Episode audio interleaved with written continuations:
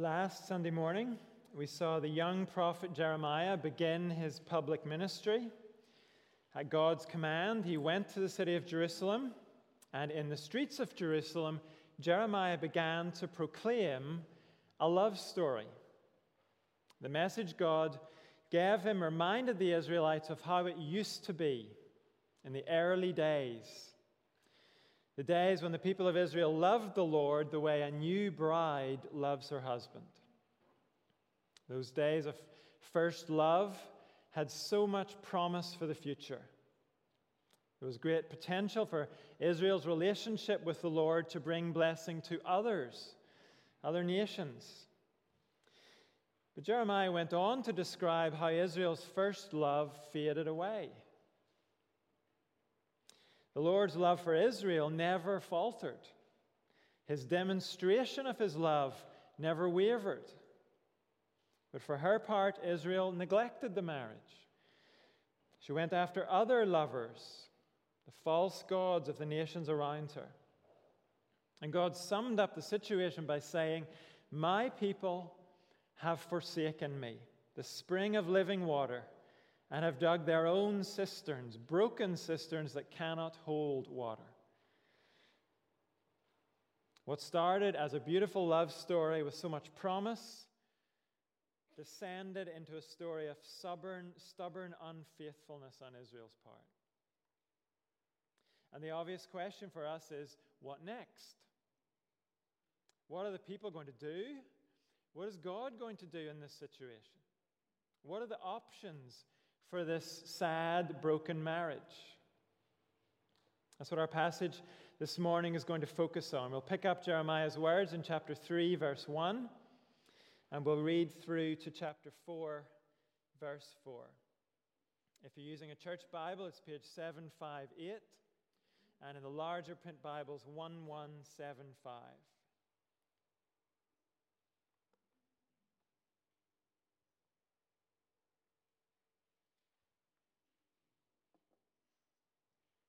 Jeremiah 3, verse 1.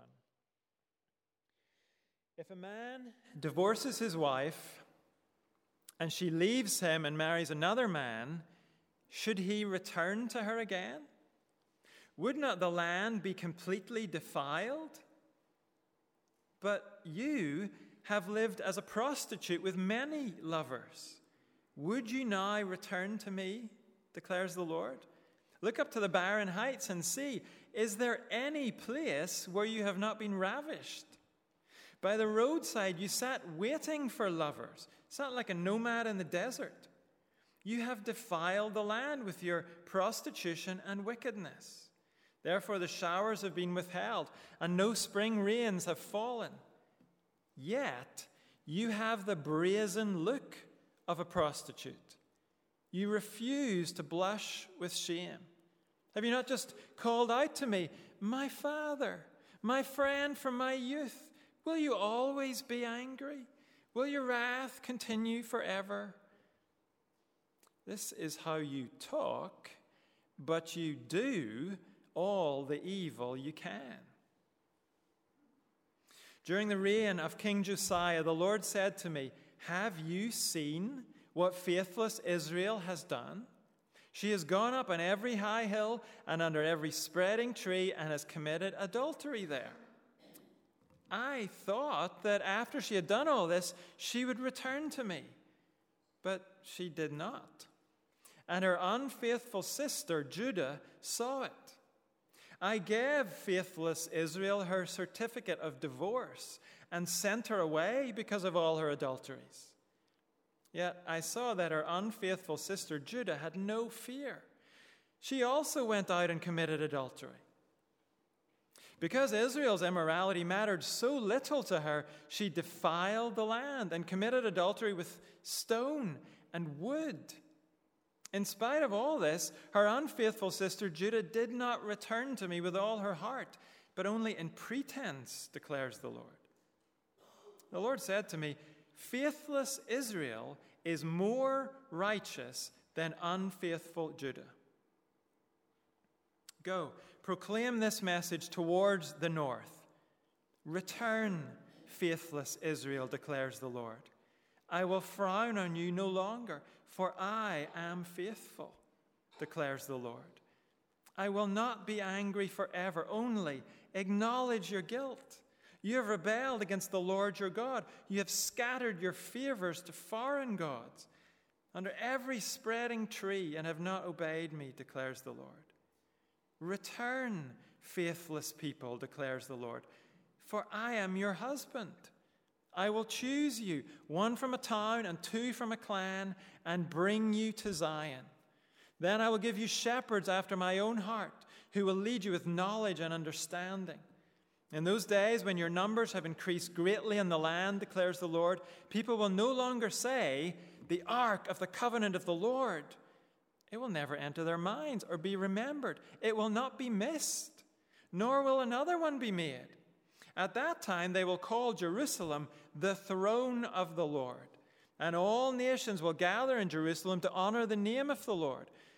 No longer will they follow the stubbornness of their evil hearts. In those days, the people of Judah will join the people of Israel, and together they will come from a northern land to the land I gave your ancestors as an inheritance. I myself said, How gladly would I treat you like my children and give you a pleasant land, the most beautiful inheritance of any nation. I thought you would call me Father and not turn away from following me. But like a woman unfaithful to her husband, so you, Israel, have been unfaithful to me, declares the Lord. A cry is heard on the barren heights, the weeping and pleading of the people of Israel, because they have perverted their ways and have forgotten the Lord their God. Return, faithless people. I will cure you of backsliding. Yes, we will come to you, for you are the Lord our God. Surely the idolatrous commotion on the hills and mountains is a deception. Surely in the Lord our God is the salvation of Israel. From our youth, shameful gods have consumed the fruits of our ancestors' labor, their flocks and herds, their sons and daughters. Let us lie down in our shame and let our disgrace cover us.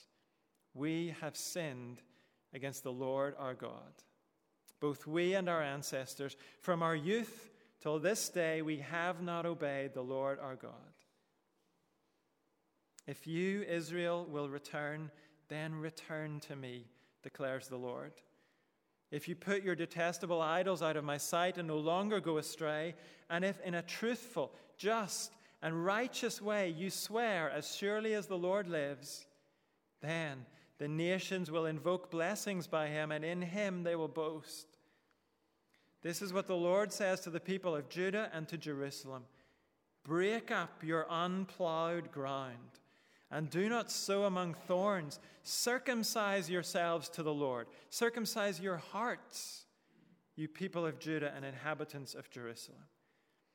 Or my wrath will flare up and burn like fire because of the evil you have done. Burn with no one to quench it. This is God's word.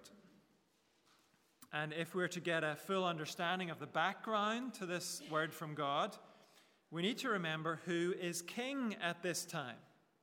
Chapter 1, verse 2 told us Jeremiah's ministry began in the 13th year of Josiah king of Judah. And here in our passage, chapter 3, verse 6, reminds us of that. Jeremiah is proclaiming these things during the reign of King Josiah. Why is that significant? It's significant because Josiah's reign was a time of reform, religious reform. We're told all about it in 2 Kings chapters 22 and 23. When Josiah was 26 years old, he initiated some repairs at the Lord's temple in Jerusalem. And while those repairs were going on, the book of the law was found in the temple. That's almost certainly a reference to the book of Deuteronomy. God's law was supposed to be the authoritative guidebook for the king and the people. But it had been ignored for generations, and apparently it had been lost. Certainly, when the book was read to Josiah, he does not seem to have been familiar with it. but it had an immediate and profound effect on him. He quickly realized how badly off course his nation was. Josiah tore his robes as a sign of his distress. He realized just how far he was from where he ought to be. He realized how far the people were from where they ought to be. Josiah realized their unfaithfulness to God was causing the Lord's anger to burn. And from that point on, Josiah publicly committed himself to follow the Lord and keep the Lord's law with all his heart and soul. He dedicated himself to bringing the nation in line with God's law, returning them to faithfulness. So he tore down the altars to the false gods. He got rid of the idolatrous priests who served at those altars. Josiah spared no effort to bring reformation to Judah. In fact, 2 Kings sums up his reign by saying, Neither before nor after Josiah was there a king like him, who turned to the Lord as he did, with all his heart, and with all his soul, and with all his strength, in accordance with the law of Moses. That was the king. What about the people? Well, they went along with their king. They don't seem to have opposed Josiah, they don't seem to have rebelled against him. And so it might seem a bit strange that God sends Jeremiah to deliver the message he does. Jeremiah is preaching to people in the middle of a national reformation. But God sends him to tell Judah that unfaithfulness is unforgivable. Look what God says to these people in the midst of a reformation in chapter 3, verse 1. If a man divorces his wife and she leaves him and marries another man, should he return to her again? Would not the land be completely defiled? But you have lived as a prostitute with many lovers. Would you now return to me, declares the Lord? Remember, we're still in the context of the love story we heard about in chapter 2. God has been picturing his relationship with Judah as a marriage. And God has shown the evidence of Judah's unfaithfulness. As he says here, she didn't break her marriage covenant just once, she has lived as a prostitute with many lovers. And now Judah expects God to return to her. She expects to return to him. But God says, You don't seem to understand. I've divorced you. How could I take you back? That would completely defile the land. In other words, taking you back would make things worse than they are already. What does God mean? Well, he is referring here to his own law given in Deuteronomy chapter 24. There, God said, if a husband divorces his wife and she marries someone else, who then also divorces her, the first husband can't take her back. Why not? because it would make a mockery out of marriage. To allow people to just swap partners back and forth. I'll have you for a bit, then I'll go back to you, and then maybe I'll move on to someone else.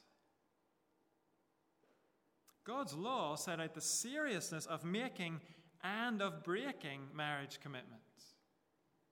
You can't just swap in and out and back into those commitments. And so here, God can say, Haven't I already made myself clear on this? Can't you see, people of Judah, how this applies to you? Verse 2 Look up to the barren heights and see, is there any place where you have not been ravished? By the roadside you sat waiting for lovers, sat like a nomad in the desert. You have defiled the land with your prostitution and wickedness. And now God says, Do you expect me to defile it even more? by taking you back? That would send a message that evil and unfaithfulness don't matter. But don't you see that unfaithfulness is unforgivable? And all the more, God says, because your national reformation has not reached your hearts. Yes, your king Josiah has turned to me with all his heart, but you haven't. Look in the middle of verse 3. You have the brazen look of a prostitute. You refuse to blush with shame. Have you not just called to me, my father, my friend from my youth? Will you always be angry? Will your wrath continue forever? This is how you talk, but you do all the evil you can. So, not only do the people of Judah imagine they can just hop back into their marriage with the Lord, they think they can do it with a defiant attitude. Without the kind of true repentance that shows itself in turning away from evil. Their attitude is God will forgive me. That's his job. Dear old God, his bark's worse than his bite, you know. We know how to bring him round. He'll calm down in a bit. It's okay. But God says, don't kid yourselves. It is most certainly not my job to forgive you. Don't you see what damage I would do if I just turned a blind eye to your evil? Throughout this book, there's not only a conversation going on between God and Judah, there's also a conversation between God and Jeremiah. And here in verse 6, during a break in Jeremiah's preaching, God speaks to him giving Jeremiah more insight into Judah's situation. It's as if God is showing Jeremiah himself the justice of this message he's just been preaching in Jerusalem. We've been reminded in recent weeks how the Israelites had divided by this stage into two kingdoms Israel in the north and Judah in the south. And here God says to Jeremiah, Think about what happened already to the northern kingdom. She behaved unfaithfully, she prostituted herself, and, verse 8, I gave faithless Israel her certificate of divorce and sent her away because of all her adulteries. That sending away was literal. The people of the north went into exile in Assyria. They're already gone. Carrying on in verse 8, God says, Yet I saw that her unfaithful sister Judah had no fear. She also went out and committed adultery. Because Israel's immorality mattered so little to her, she defiled the land and committed adultery with stone and wood. In spite of all this, her unfaithful sister Judah did not return to me with all her heart, but only in pretense, declares the Lord. The Lord said to me, Faithless Israel is more righteous than unfaithful Judah. Why is that? Why is Judah worse? Because Judah watched the downfall of the north and yet refused to check her own disobedience. How could there be a way back from such defiant unfaithfulness? How could the relationship with God and Judah ever be restored? The starting point for Judah in her unfaithfulness, and the starting point for you and me in our unfaithfulness, is to feel the true desperation of our situation. Unfaithfulness is unforgivable. The Bible does not say the wages of sin is forgiveness. It does not say the wages of sin is another chance. The Bible says the wages of sin is death. We might think our sin is small. We might think it's God's job to forgive us. But our sin is not only a rejection of God, it defiles the land. In other words, it doesn't just affect us, it causes those around us to suffer. And if God acted like sin and evil don't matter, where would that leave us? That would corrupt things even more. When it comes to the subject of sin, this has to be our starting point. God's prophet Jeremiah had to see this. Judah needed to see it, and you and I do too. There's no hope for us until we have seen the truth that it is not God's job to forgive us. He doesn't owe us And then, once that truth has really sunk in, then we can truly feel the shock of what comes next. Because in verse 12, God says to Jeremiah, Go, proclaim this message towards the north. The north means the northern kingdom. So Jeremiah is preaching in Jerusalem in the southern kingdom of Judah. But here God is giving him a follow on message to Judah. But Jeremiah is to deliver it as if he's speaking to the people of the north, the people who are already away in exile. Why would God tell Jeremiah to do that? Well, at this point, the north is in the worst situation imaginable. God has not only given them their certificate of divorce, He has evicted them from their home as well. If anybody is beyond redemption, surely it's the north. That's the point. But after telling Judah that unfaithfulness is unforgivable, after pulling the rug from under their smugness and their complacency, now Jeremiah is to let them hear this message from God to their evicted neighbors to the north. In the middle of verse 12 Return, faithless Israel, declares the Lord. I will frown on you no longer, for I am faithful, declares the Lord. I will not be angry forever, only acknowledge your guilt. You have rebelled against the Lord your God. You have scattered your favors to foreign gods under every spreading tree and have not obeyed me, declares the Lord. Return, faithless people, declares the Lord, for I am your husband. I will choose you, one from a town and two from a clan, and bring you to Zion. How could God have these sinful people back? And he's actually promising to do more than just begrudgingly accept them. He's talking now about choosing them. And anyway, how could he even get them back? Their circumstances are too far gone. But God says, my mercy and compassion make the impossible possible. God offers to bring them to Zion. That's another name for Jerusalem. The people of the north are doubly far away at this point, doubly far from God's presence in the temple in Jerusalem.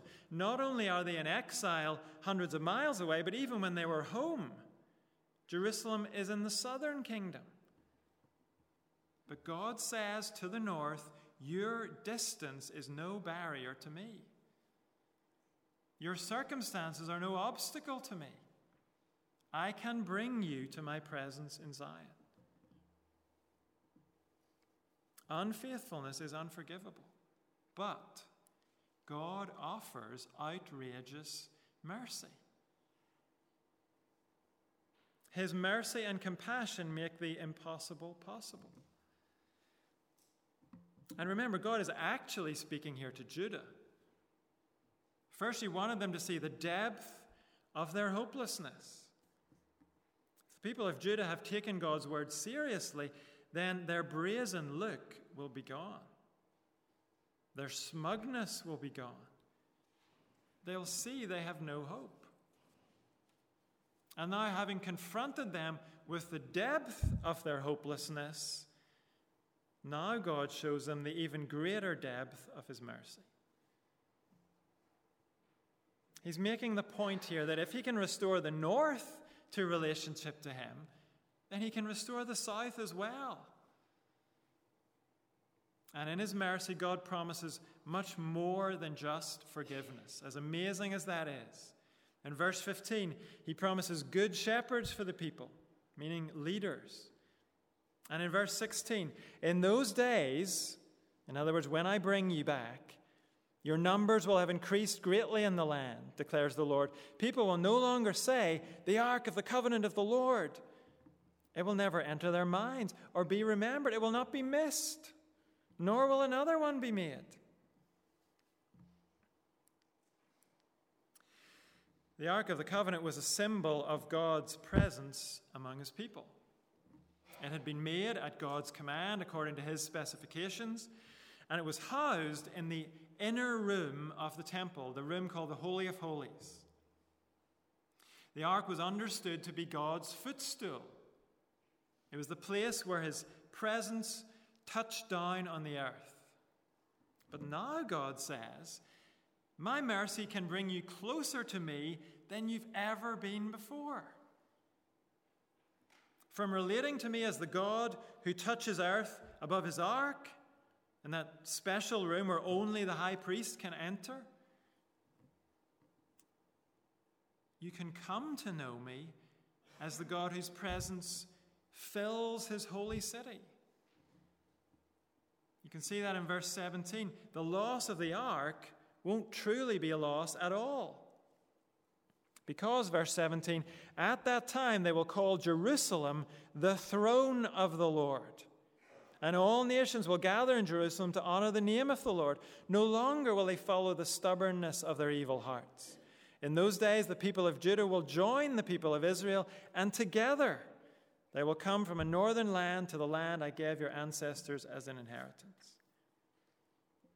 So God says He's capable not only of reuniting divided Judah and Israel, he will gather his people from all nations. God speaks to these hopelessly lost people. And that's what they are, whether they acknowledge it or not. And he says, Listen to what my mercy can do.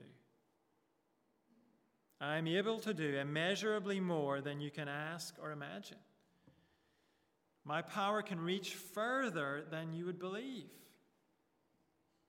It can make more of your situation than you would believe.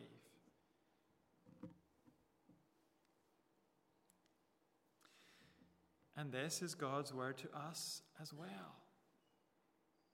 No matter how far away you are, His mercy can bring you back. You would not believe what His mercy can make of you. And as you pray for your family, they're so far away. They're so brazen in their unbelief. They're so defiant in their sin.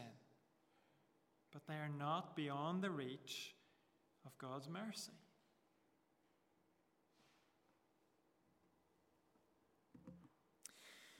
As great as this is, it does leave us with an unresolved tension. If unfaithfulness is unforgivable, then how can God offer this mercy? It is outrageously good for those who receive it. But we might wonder isn't it outrageous in another way as well? Isn't it an outrage against God's holiness? Expressed in His law. The law that says the wages of sin is death.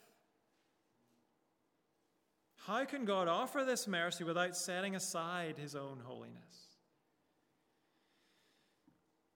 Didn't God himself say it would defile the land to welcome such unfaithful people home?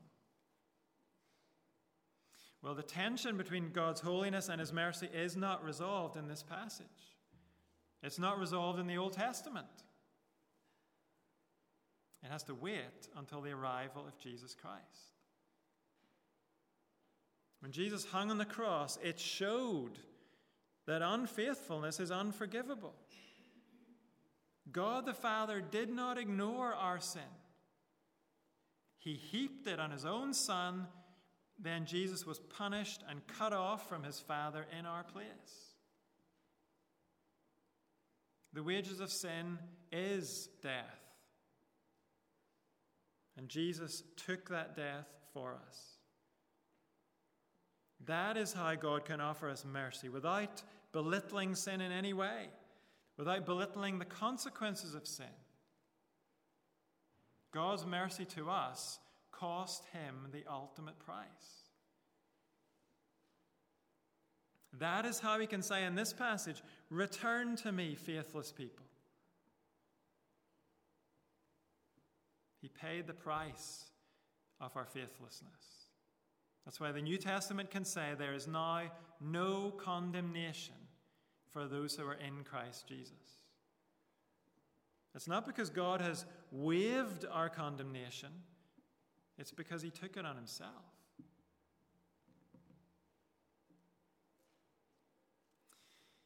This passage is dominated by God's call to return. In the Hebrew text of this passage, the word return or turn occurs 20 times in one form or another. But what exactly does it mean to return to God? God calls us, but how do we come? In the last section of our passage, God makes it clear that we return through true repentance. We've already seen there is a reformation going on in Judah. King Josiah has been driving it with enthusiasm. But whatever lip service the people have been paying to the Reformation, their hearts haven't been in it. As God says, it's just been a pretense. And here God reminds them in order to return to Him, their hard hearts need to break. Verse 21 paints a picture of what that looks and sounds like. A cry is heard on the barren heights, the weeping and pleading of the people of Israel, because they have perverted their ways and have forgotten the Lord their God. The high places were places of idol worship.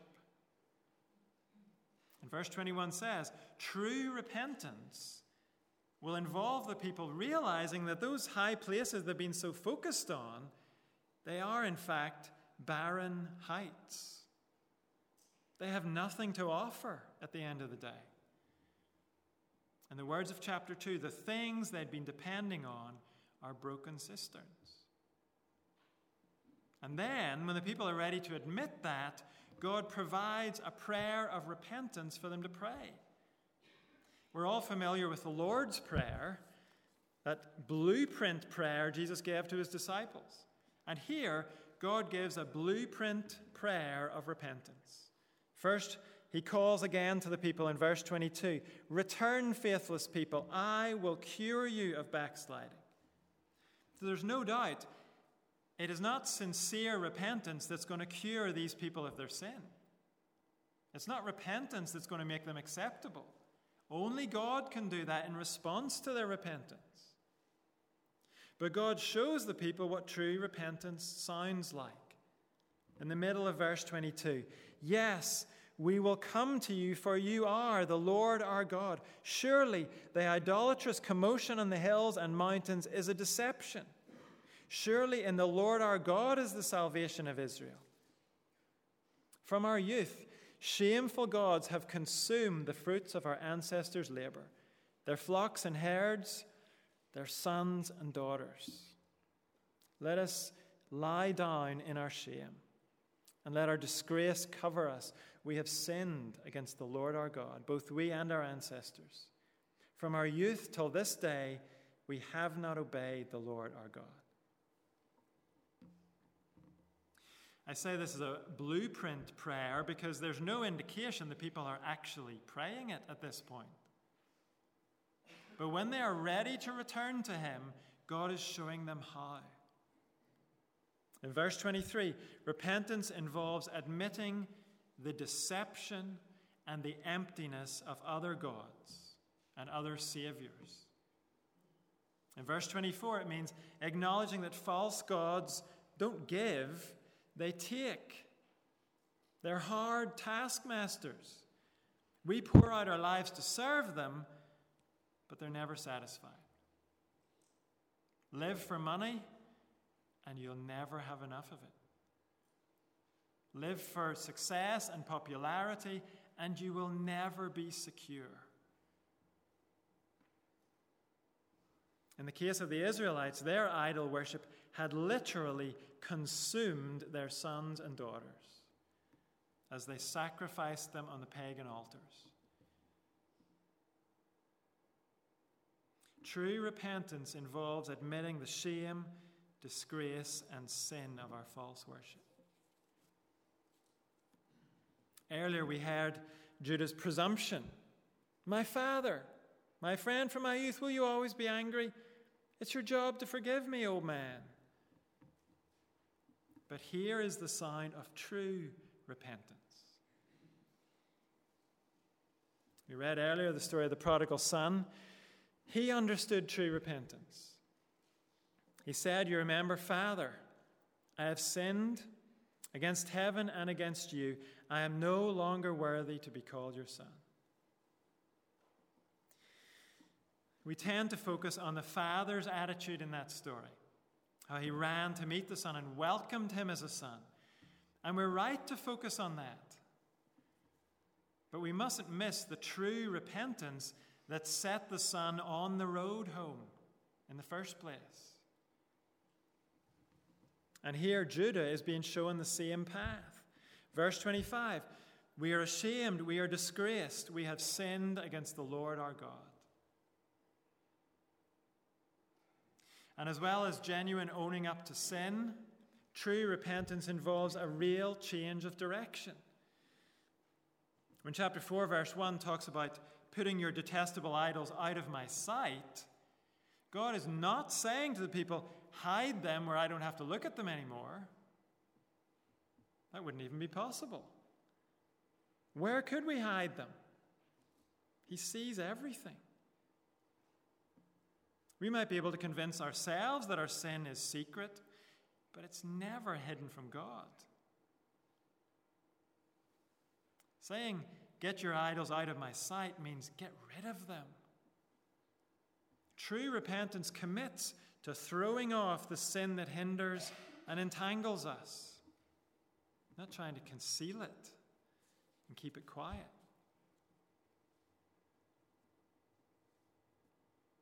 The final challenge comes in verses 3 and 4. First, chapter 4, verse 3.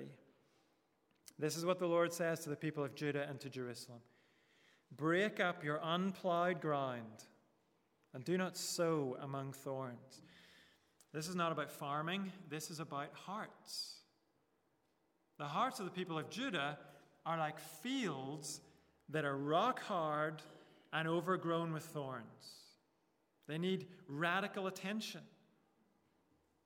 It's been said the person who wants to keep their garden tidy doesn't reserve a plot for weeds.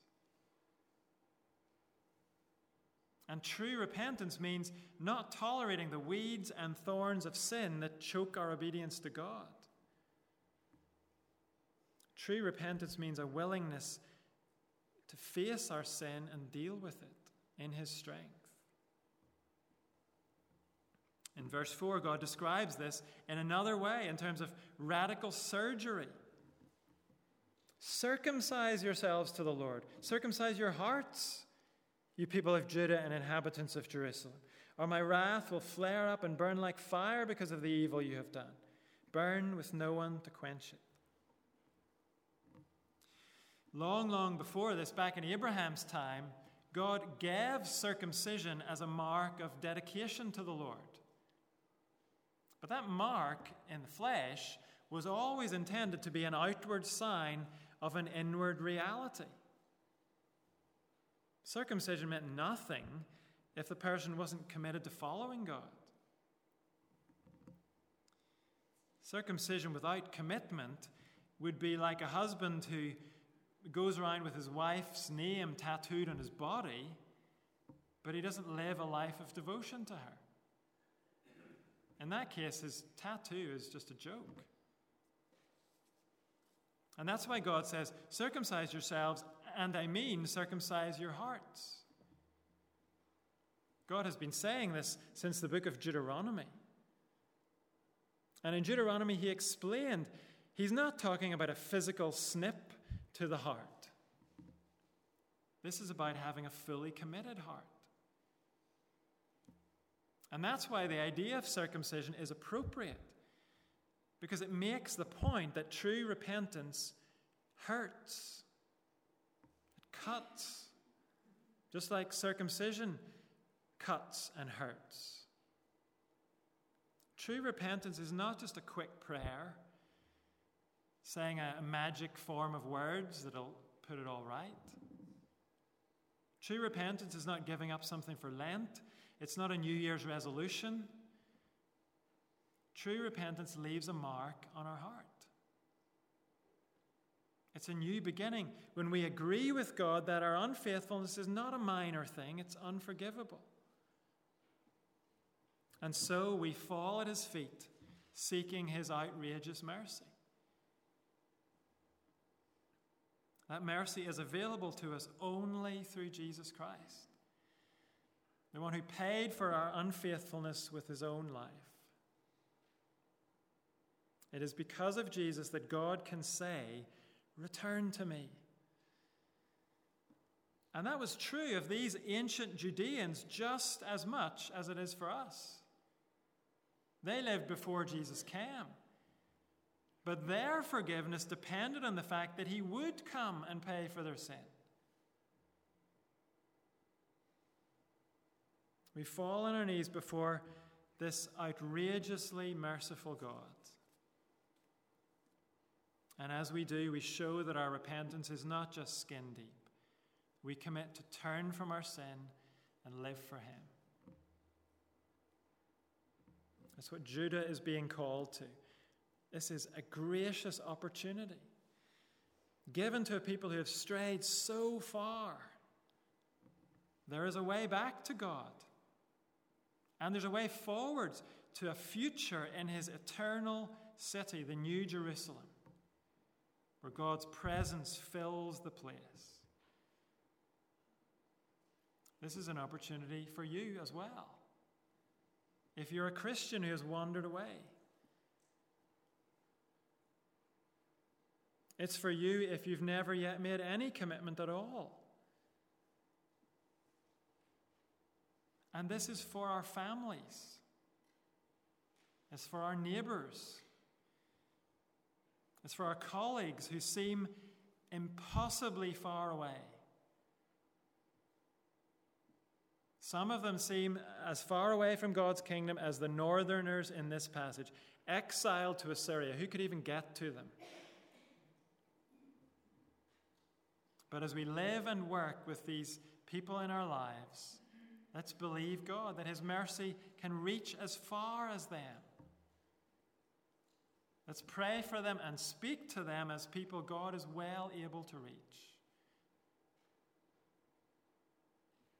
And let's commit ourselves never to doubt God's mercy and never to presume on it either. Our sin is always serious.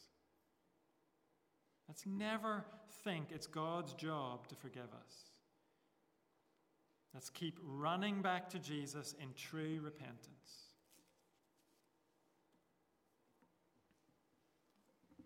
Before we sing, I am going to invite you to join me in a prayer, which we'll pray together. If you're willing to join in with it, it's a prayer asking God to do His work in us, bringing us to this repentance we've been talking about. So if you'll stand with me, the words will be on the screen. We'll pray this together, and then we'll join in singing our thanks to God.